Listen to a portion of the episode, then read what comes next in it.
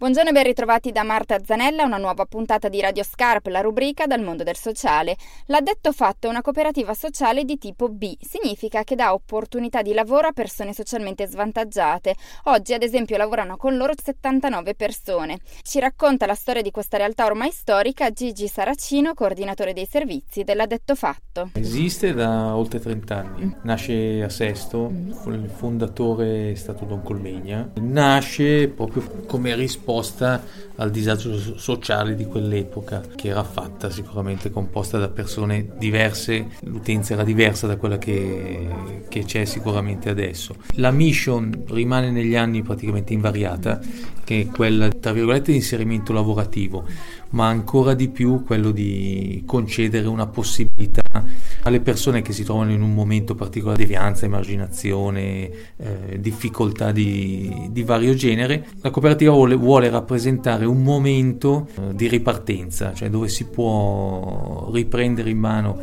con uh, una sorta di tranquillità la propria vita e ripartire, ripartire da, da quel punto. L'obiettivo dichiarato della cooperativa è quello di dare continuità al lavoro, alla vita, dare così una sicurezza alle persone. Adesso più che mai, ma anche in passato ovviamente, eh, con continuità cosa si intende? Non il fatto che il passaggio in cooperativa sia una cosa definitiva, anzi no, assolutamente. La logica della cooperativa di detto fatto è proprio quella di creare anche le condizioni perché le persone, oltre alla ripartenza, poi abbiano la possibilità di fare un proseguo anche all'esterno. Non deve essere una sorta di cronicario la cooperativa. Stabilità è, fondamentale, nel senso che le persone hanno comunque bisogno per poter credere in questo, in questo nuovo progetto di vita o progetto di vita un minimo di stabilità, cioè ci vuole un tempo, il fatto di sentirsi garantiti per un certo periodo di tempo dà più energia, dà la possibilità di continuare. E lo strumento che usano per dare questa stabilità, questo punto fermo per lanciarsi poi in avanti, è una scelta decisamente controcorrente, almeno negli ultimi 15 anni,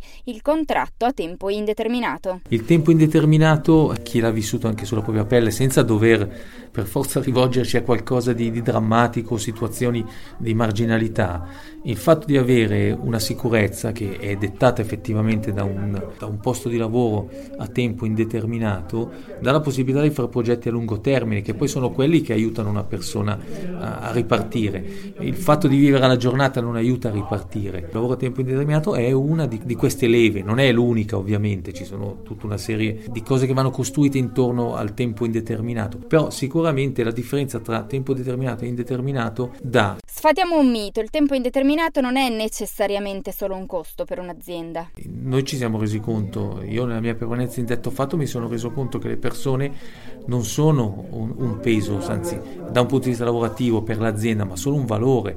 Cioè, il fatto di riuscire a coinvolgere le persone eh, in un progetto che è globale, che contempla sia chi chi, chi, dà il lavoro che chi lo esegue, è uno scambio a doppio senso.